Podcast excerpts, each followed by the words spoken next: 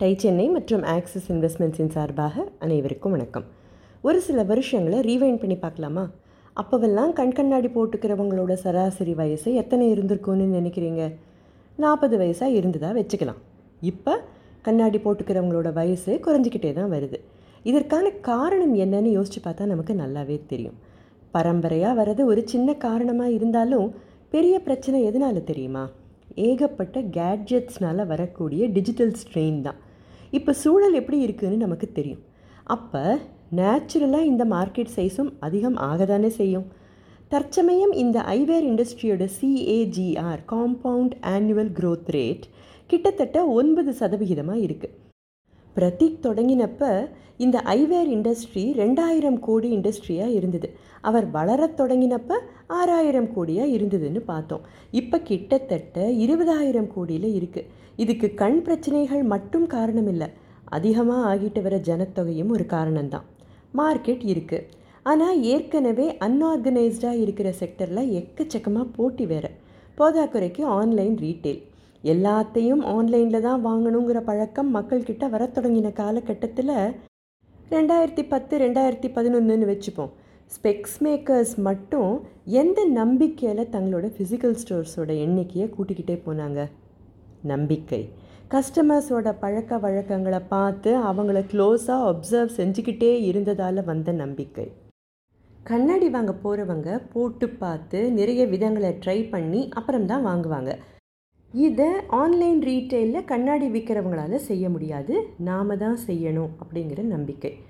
நம்பிக்கையெல்லாம் சரி கண்ணாடி வாங்குறவங்கள ஸ்பெக்ஸ் மேக்கர்ஸுக்குள்ளே எப்படி வர வைக்கிறது? கஸ்டமர்ஸுக்கு இந்த பிராண்ட் டாப் ஆஃப் த மைண்டில் இருக்க வேண்டாமா? இதுக்கு என்ன செய்யணும்? மார்க்கெட்டிங் ஸ்ட்ராட்டஜி ரொம்ப வலிமையான ஒன்றா இருக்கணும் இல்லையா? ஸ்பெக்ஸ் மேக்கர்ஸோட பிஸ்னஸ் மாடலும் சரி மார்க்கெட்டிங் ஸ்ட்ராட்டஜியும் சரி. அவங்கள மற்ற காம்படிட்டர்ஸ் கிட்டேருந்து வித்தியாசப்படுத்தி காட்டுற ஒன்றா தான் இருந்தது. மக்கள் மனசில் பிராண்ட் இடம் பிடிக்கணும்னா அட்வர்டைஸிங் அவசியம்தான். இது நமக்கு தெரியும். வரக்கூடிய வாடிக்கையாளர்களோட கவனத்தை ஈர்க்க பிஸியான இடங்களில் ஒரு பெரிய ஹோர்டிங் வைக்கணும் அப்படின்னா லட்சக்கணக்கில் செலவாகும். ஒன்று வச்சா போதாதே? பல வைக்கணும். எத்தனை லட்சம் செலவு பண்ண முடியும்? ஸோ ஸ்பெக்ஸ் மேக்கர்ஸ் என்ன செஞ்சாங்க தெரியுமா? பல ஸ்டோர்ஸ் திறந்தாங்க. நூறு ஹோர்டிங்ஸ் போடுறதுக்கு பதிலாக ஒரு ஊரில் நூறு கடைகளை திறந்தா ஒவ்வொரு ஸ்டோரும் இவங்களுக்கு ஒரு அட்வர்டைஸ்மெண்ட் தானே. இவங்களோட ஸ்டோர் சைஸோ இரநூறுலேருந்து ஐநூறு சதுரடி தான் வாடகை இருபத்தையாயிரத்திலிருந்து முப்பதாயிரம். இந்த ரேஞ்சில் தான் இருக்கும். அங்கே வேலை செய்கிறவங்க அதிகபட்சம் மூணு பேர். ஆப்ரேஷனல் எக்ஸ்பென்ஸ் குறைவு தானே. ஹோர்டிங் வைக்கிறதுக்கும் இதுக்கும் செலவில் எவ்வளவு வித்தியாசம் இல்லையா? இதெல்லாம் சரி ஆனால் ஒவ்வொரு ஸ்டோரும் விளம்பரத்திற்கான ஒரு சந்தர்ப்பம்னா ஸ்டோர் லொக்கேஷன் எப்படி இருக்கணும் அப்படிங்கிறதுல ஏகப்பட்ட கவனம் செலுத்தணுமே? அதையும் ரொம்ப நேர்த்தியாக செஞ்சாங்க specs makers ninety nine point checklist ஒன்று இவங்கக்கிட்ட உண்டு. இதில் தொண்ணூறு பாயிண்ட் சரியாக இருந்தால் மட்டுமே அந்த இடத்த பற்றி யோசிக்கவே செய்வாங்களாம். பத்து பர்சன்ட் டீவியேஷன் இருந்தால் கூட அந்த இடத்த எடுக்கக்கூடாது அப்படிங்கிற அளவுக்கு தெளிவு.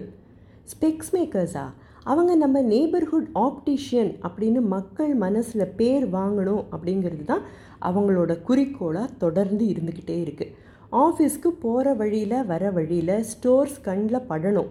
அப்போ தான் தேவைன்னு வரும்போது நம்ம கடைக்குள்ளே வருவாங்க அப்படிங்கிற நம்பிக்கை இவங்களுக்கு நிறையவே இருந்தது.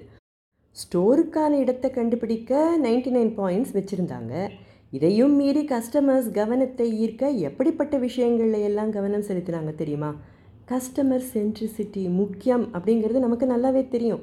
அதை வேறு லெவலுக்கு எடுத்துகிட்டு போனாங்க ஸ்பெக்ஸ் மேக்கர்ஸ் என்ன செஞ்சாங்க அப்படிங்கிறத பார்வையொன்றே போதுமேயோட கடைசி பகுதியாக அடுத்த பகுதியில் பார்ப்போம். இன்றைக்கி நமக்கான பாடங்கள் என்னென்னு பார்க்கலாமா?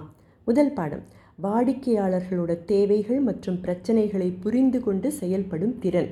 உலகமே ஆன்லைன் பிஸ்னஸ் எப்படி செய்யலாம்னு யோசிச்சுட்டு இருந்த வேலையில் வாடிக்கையாளர்களுக்கு எது தேவை என்ன பிரச்சனைகள் இருக்குங்கிறத புரிஞ்சுக்கிட்டு கண் கண்ணாடிகள் வாங்குறவங்க நிச்சயம் போட்டு பார்க்க விரும்புவாங்கங்கிறத உணர்ந்து அதை திடமாக நம்பி அதுக்கேற்ற மாதிரி தங்களோட ஸ்ட்ராட்டஜியை ஸ்பெக்ஸ் மேக்கர்ஸ் உருவாக்கினாங்க இல்லையா?